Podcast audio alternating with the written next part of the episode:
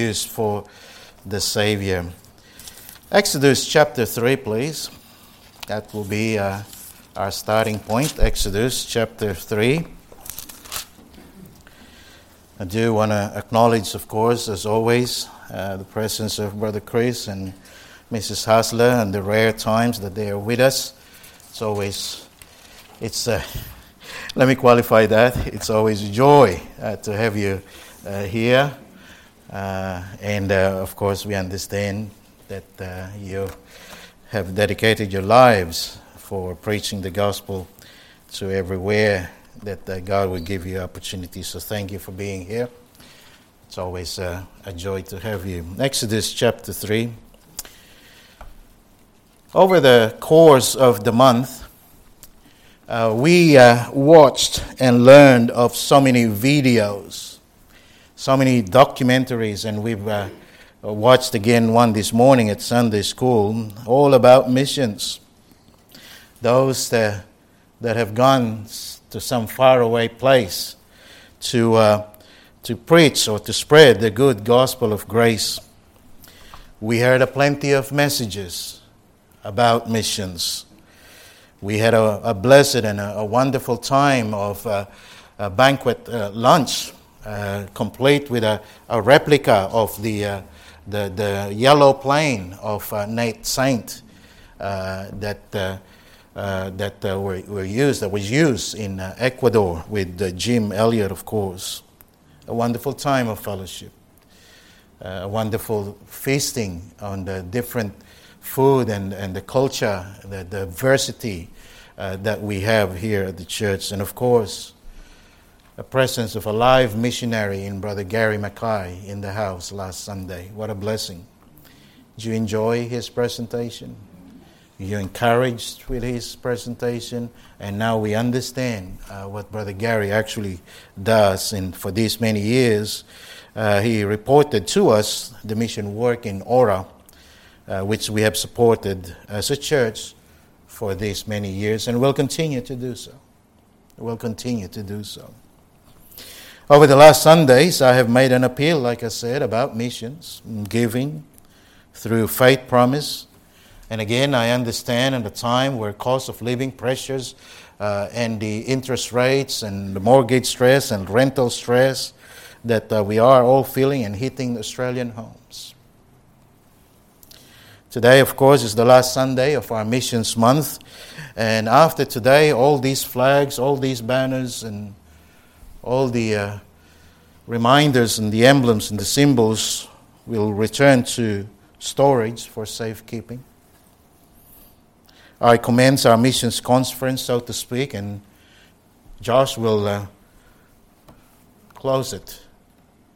Will challenge us even more tonight and pray that uh, after all that was said and done, that in some small way you were encouraged to participate in the missions program of our church, in participating in reaching the lost for Christ.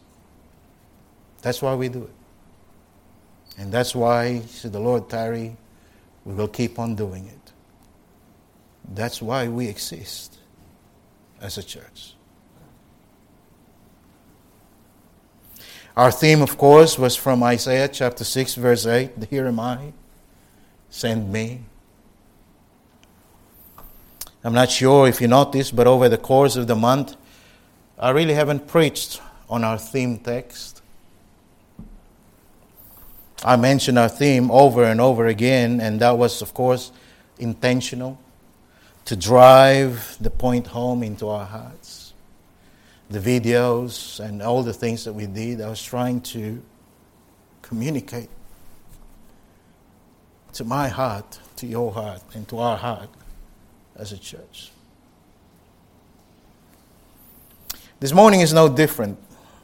In fact, I want to speak to you on a reversed thought. Here am I, send him.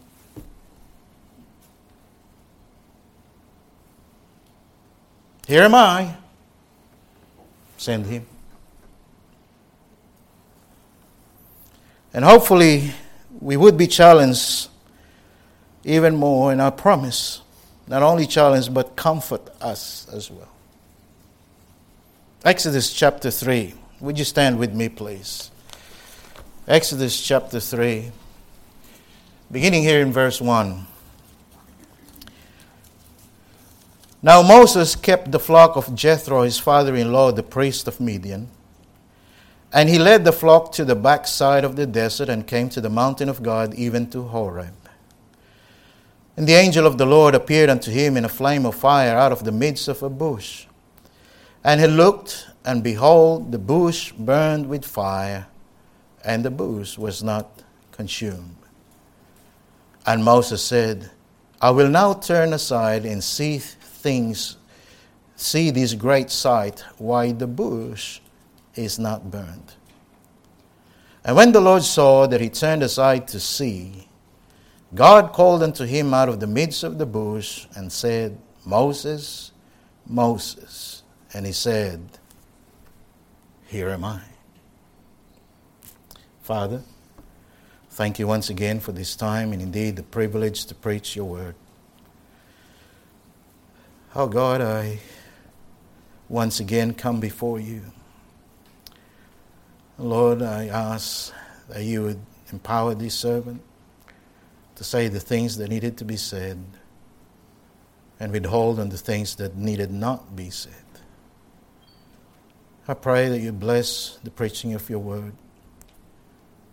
Once again, as I, in my feeble efforts and best effort, studied, and now, Lord, I pray that you would use it to speak to the hearts of your people,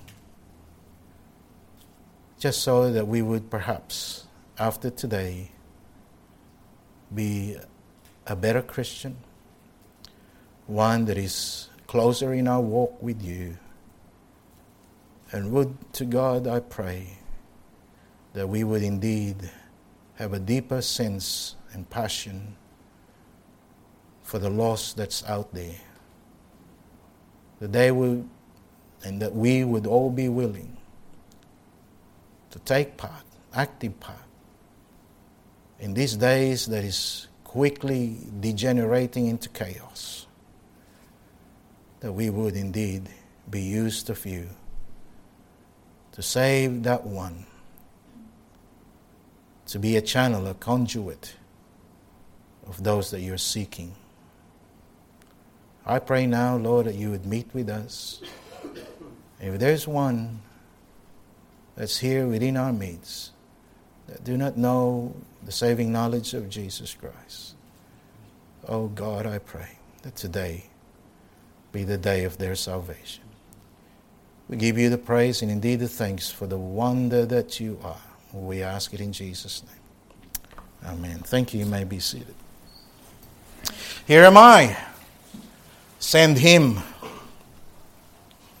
Now, if my memory serves me right, as a boy in Manila, the film Ten Commandments was the first movie that I have actually seen inside a movie theater. Uh, and uh, up until today, uh, that movie is still fresh in my mind. And whenever I read of Moses in the Bible, I cannot help but think of that movie with uh, Charlton Heston, of course, being the actor who portrayed Moses. Now, you young people, you probably have no clue of this movie. And uh, I'm really not that old yet. I just look old. Uh, but uh, I, uh, I remember this film. It reveals my, my age, my era, if you like. Uh, really, beloved, his hairstyle, you know, that sort of grayish, his coat that, that he wore, um, his rod, the plagues, and of course uh, the parting of the Red Sea. Uh, it's still up in, in, up here, and I, as I studied again this week, I cannot help it but uh, those images, those visions of that film, uh, they came back uh, in my mind.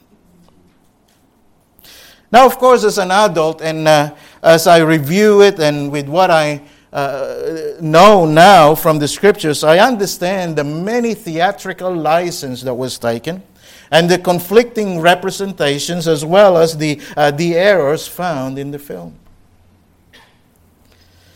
Nevertheless, the imagery in the movie, like I said, remained in me, even though the reality, reality of Moses, the scriptures recorded him, is different. Praise God that he is, of course, catalogued as one of the heroes of our faith in Hebrews chapter 11. From the text we read, come with me though to verse 10. So we've just read the first uh, few verses, uh, 1 to 4. Uh, come down with me, please, to verse 10. Come now, therefore, and I will send thee unto Pharaoh, that thou mayest bring forth my people, the children of Israel, out of Egypt. Here in verse 11, and Moses said unto God, Who am I, that I should go unto Pharaoh, and that I should bring forth the children of Israel out of Egypt? First, Moses said, Here am I. We just read him saying, Who am I? Now look with me this time to verse 13.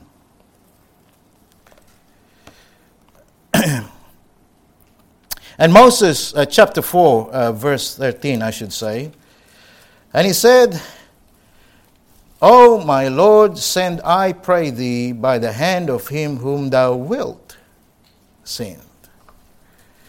Now, I'm not recommending it, but just so you understand where I'm going with this, if you are reading from the contemporary English version, the CEV, it is written as Moses begged, Lord, please send someone else to do it. If you're using the English Standard Version, as I said, I'm not recommending it, or the ESV, it's written as, but he said, Oh, my Lord, please send someone else. So from here am I, to whom am I, to then send someone else. And so, as we just read from our text, in the beginning, Moses was really not a hero of the faith, or at least not yet. God wanted Moses to set his people free, but Moses' response was, Not me. First, he said, Here am I. But when he found out what God wanted him to do, go to Egypt and face up to Pharaoh, oh no, God. Who am I that I should go unto Pharaoh and bring unto the children out the children of Israel out of Egypt? Moses knew what Egypt was like. He knew who Pharaoh was. Nobody messes up with him. At the time, the most powerful man in the world, as we knew it, the Pharaoh. And so I don't blame him. Oh no.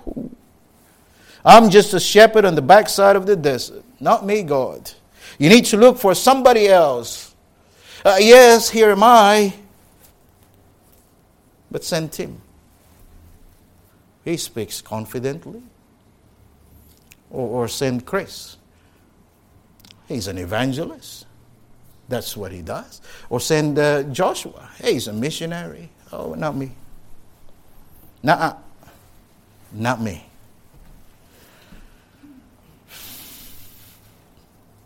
Notice chapter 4, verse 1. And Moses answered and said, but behold, they will not believe me, nor hearken unto my voice. You know, beloved, this is equivalent in our lingo today. What if they don't believe me? That's the equivalent here. Isn't it amazing how often we use that phrase with God? The phrase, what if? Now, Lord, what if I share the gospel at work, in the office? What if I get in trouble? What if I lose my job? What are you going to do then?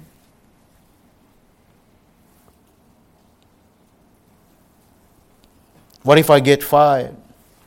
What then? What if I step up and take a ministry at the church? What if the kids don't like me? What if I disciple someone and they ask me a difficult per- question uh, and I don't know the answer? I would look like a fool. What do I do then?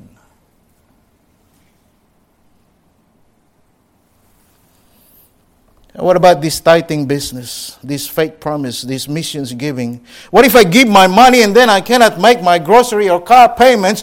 Will you send the money? Will you cover for my expenses?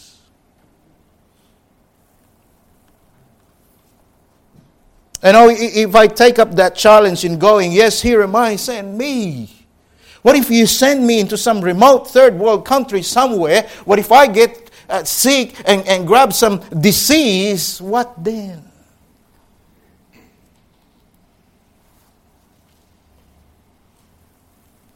You see, beloved, Moses had the same what if disease as we have. He knew and understood what God wanted him to do. It was crystal clear. It wasn't that he didn't know what needed to be done. He was there in Egypt. He saw it all. He knew what the problem was. He knew the plight of God's people. He seen it with his own eyes. He knew what the problem is. That wasn't the issue. Moses' problem was simply fear rather than faith in the God who already said to him in chapter 3, verse 12, even unto the end of the world. We hear that in Matthew 28. Look with me in chapter 3 of Exodus, verse 12. And he said, Certainly I will be with thee.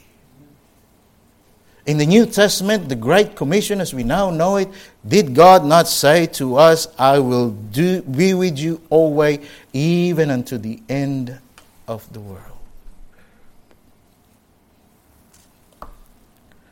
You see, Moses, like us, was afraid that if he did what God wanted him to do, if he obeyed what God commanded him to do, it may not work out right for him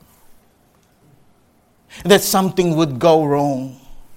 And if it was the case, only a miracle could get him out of that trouble. Well, hello? Anyone up there? He's talking to a bush that doesn't burn, and he's listening to a voice that he cannot see where it's coming from. What other miracle was he looking for? And of course, in our context today, we have the full canon of Scripture from the beginning unto the end. God's Word, manual for us for our living. I will be with thee. I will be with you always, even unto the end of the world. You see, Moses he wanted a preview before he would print. He wanted a perfect assurance that all will be well and everything will work out as he wanted it to be. And so he's out there on holy ground playing what if game with God. Do we not do the same, beloved? We ask God for a guarantee as if we're buying an insurance policy. We want God to tell us ahead of time what the road will be like before we would take that first step. We spend on time trying to what if God, mind you. This is the God who is omnipotent in all his ways. The one who is omnipresent, and he already said, Certainly I will be with thee the one who, if we say, Here am I, send me, he says, I am with you always, even unto the end of the world. Oh, my dear ones, let us stop playing the what if game with God. Rather, we be like the Apostle Paul upon his conversion said, Lord, what wilt thou have me to do. Now, what if? What wilt thou have me to do? Now, if you've been in the faith for some time now, you know the account of Moses. And isn't it amazing that with all the excuses and with all the cheap bargaining shots that Moses did with God, God was gracious and patient with him. He didn't write him off, he didn't dismiss him. In fact, what he did is he encouraged him and he equipped him and God will do the same thing with us and for us. God is not in the writing off business. God is in the business of getting us involved in His cause. And even in our times of inadequacy, in our times of we're not able, He enables and He encourages us. You see, when God calls us to do something for Him, our what ifs are nothing but wasted time. It don't and won't matter. Did you notice what he asked of Moses? Moses, what is in thine hand? What is in thine hand? Just an ordinary rod which became an extraordinary rod with God and for God. My dear ones, God is able to use what is already in our hand. Your talents, your abilities that He has endowed you you already have it. Use it for His glory. Your riches, your resources that He has already provided for you.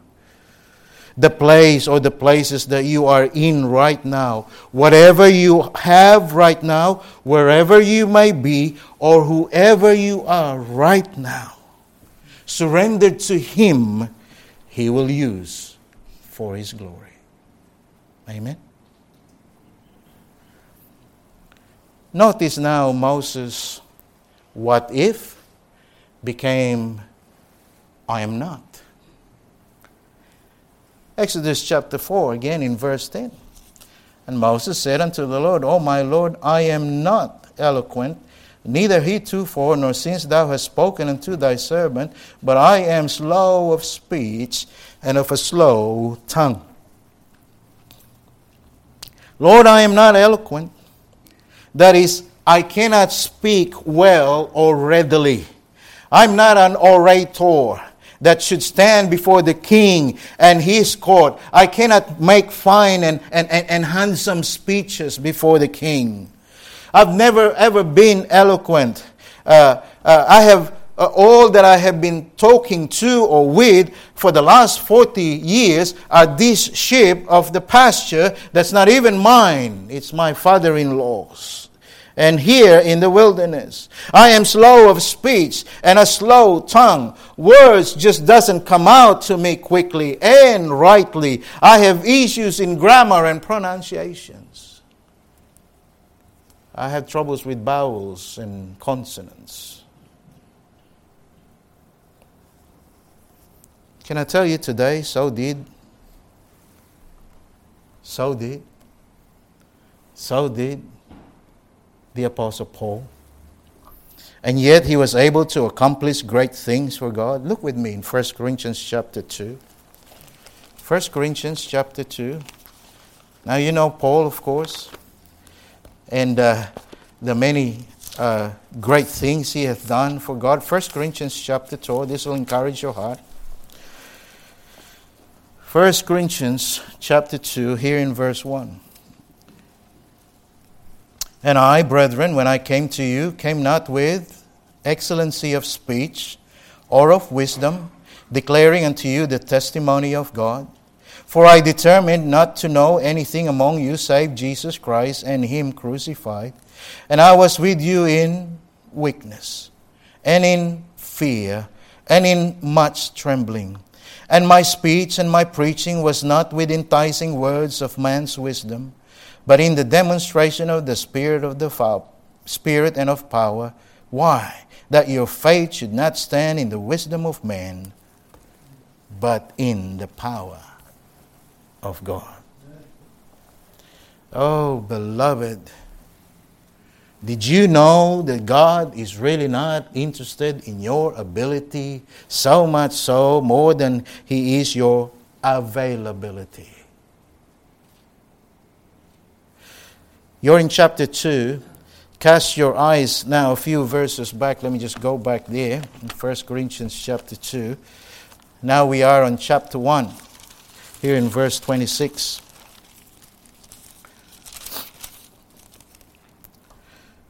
First Corinthians chapter 1 verse 26 For ye see your calling brethren how that many wise men after the flesh not many mighty not many noble are called.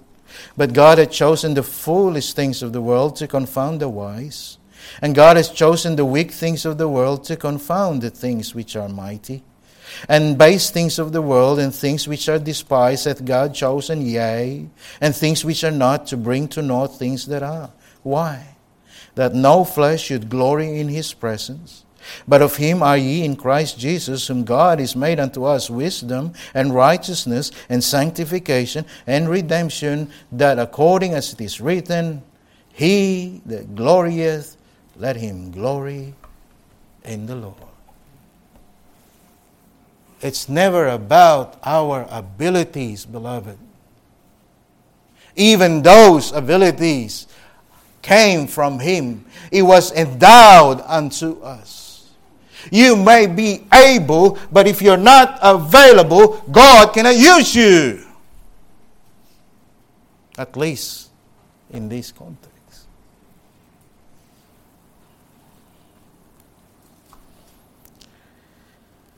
My dear ones, for as long as you and I are say, saying what if to the Lord, we're not obeying. We are negotiating with the Lord. And there's a whole world of difference between the two. For as long as we are saying, I am not to the Lord. Exodus 4:12, we really are saying we are devaluing, we are doubting the creator God who fearfully and wonderfully made us from our mother's womb.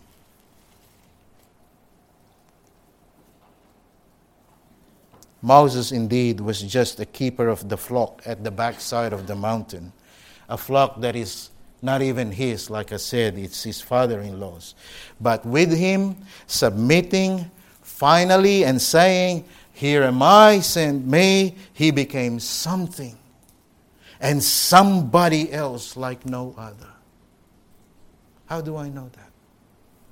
Turn with me, please, back to the Old Covenant, Deuteronomy chapter 34. Genesis, Exodus, Leviticus, Numbers, Deuteronomy the last chapter, Deuteronomy chapter 34. Here in verse 10.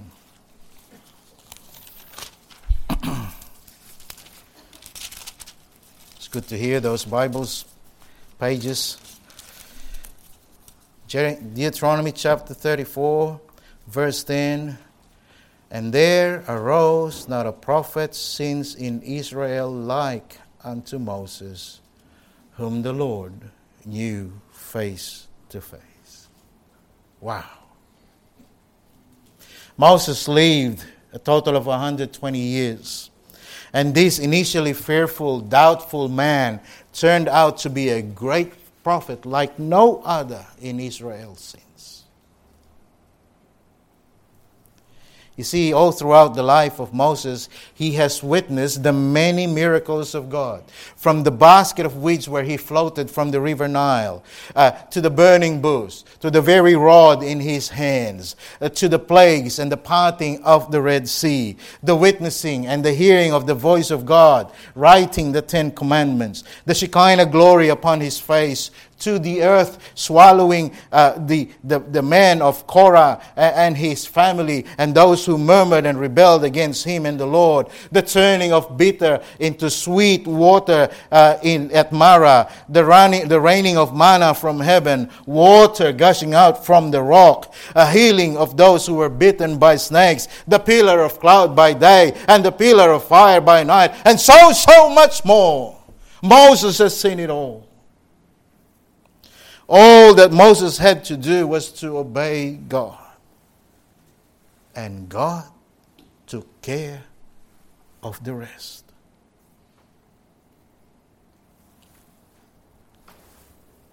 When he needed a miracle, he got one. When he needed an answer to prayer, he got one. Whatever he needed, he got. For as long as he obeyed God. Because, beloved, God always takes care of his own. Always. In the short time that I've been doing this full time, I can tell you,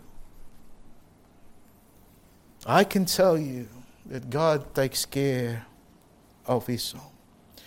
I have read so many biographies now. I have been chatting to some pastors of my day. I have watched a plenty of how God, who surrendered their lives uh, to, to Him, He took care of them. And He will take care of us. Stop listening to Governor Philip Lowe. Stop listening sometimes to the news of our day. Stop wondering about what tomorrow will be. Our God has already said He'll take care of our tomorrow. All that Moses had to do was obey God. Beloved, the God that Moses had is the same God we have today. When he said, Go ye and make disciples, uh, he made a promise to those who will obey that he will be with them always unto the end of the earth.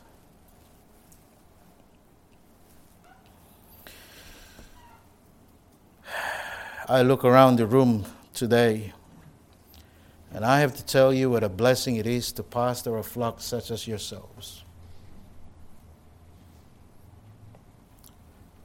I pinch myself many times for this opportunity, for this privilege to be your pastor at this time. Every waking moment of my life these days, I cannot help but thank God for you all. Really.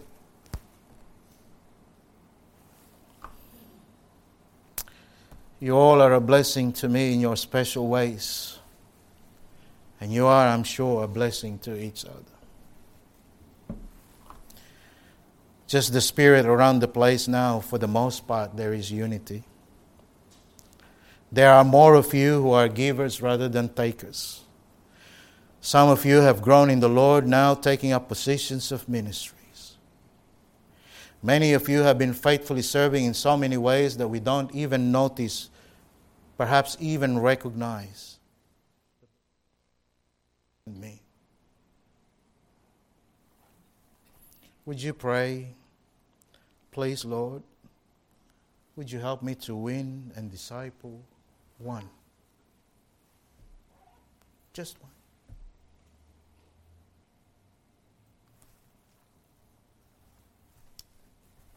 Before the month of May, I was speaking to the Lord and I was asking him, I said, Lord, would we have just one soul saved in the month of May? Just one.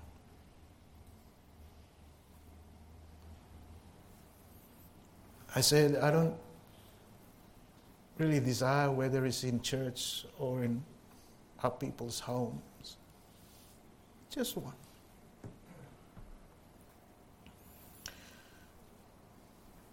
And then one of our little ones had her birthday. And I sent her through the mom's and dad's phone, I said to this little one, I pray that when you're old enough and you understand what it means to be saved, that you will get saved. Just a few minutes after that, Pastor, I got saved. I have accepted the Lord Jesus Christ as my Savior two weeks ago. That's little Hannah, the one that plays the piano. Joshua, Sophie, you have no idea how happy I was that day because the Lord answered my prayer. I thought that was it. I shared this with you, Josh. I was so happy. Then here is Clint and Bianca sending a text. Kara just got saved tonight. Amen. Oh, Calvary Baptist Church.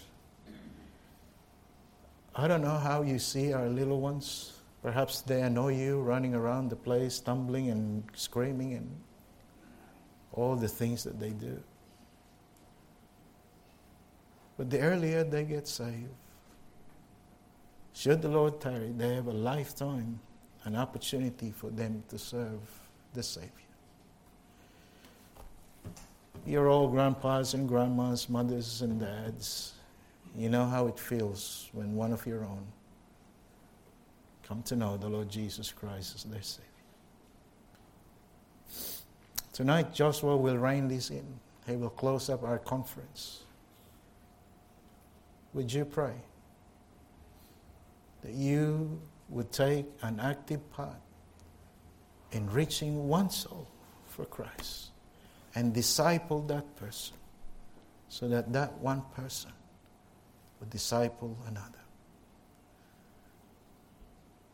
Perhaps that when we're all six feet under, these ones will be the new Calvary Baptist Church. This 50th year celebration is hitting me like a ton of bricks. I'm coming to a realization of the great things that God has done to our church over these years. The more I read through it, the more I trace our history. I've contacted Baptist Mid Missions and got some help. Corresponded with Mary and Lorraine and the ones that have been here. Oh, beloved, Indeed, it's true. Great things he hath done, whereof we are glad. That's our theme. But in order for us to continuously experience the great things that God has done and will do, we need to be a people that is obedient to Him. In a world that is so, so different in 1973 they were not contending with the internet then. They didn't have the destruction of the mobile phone. There were no celebrity preachers as such, and if even there are, they cannot really influence quite easily. Our world is different, but the Lord is the same.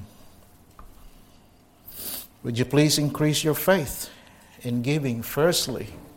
yourself to the Lord. The wallet will follow. The money, really His money for missions. Calvary Baptist Church, would we say, Lord, here am I. Send me. Let's have our head bowed, heads bowed, and let's pray. Father in heaven, thank you once again. Oh, dear God, that we have your word and we have an example of men and women in the past that perhaps in the beginning were timid, doubtful, fearful, feeling of inadequate, thinking of the what if always just so the same. Dear God, I pray that we as a church would really come to a point that in these days of evil, that we indeed we would redeem the time. We would spread the message of the gospel. We will not be apathetic about it. That we will make some active steps to share the good news. Oh, this world needs some good news, dear God. We have the message of hope. We have the message of a changed life, not only for now, but for all eternity. Help us to trust in you and not to be fearful because you have already said, certainly you will be with us unto the end of the world. So, dear God, I pray. I'm not sure if we will have another 50 years as a church.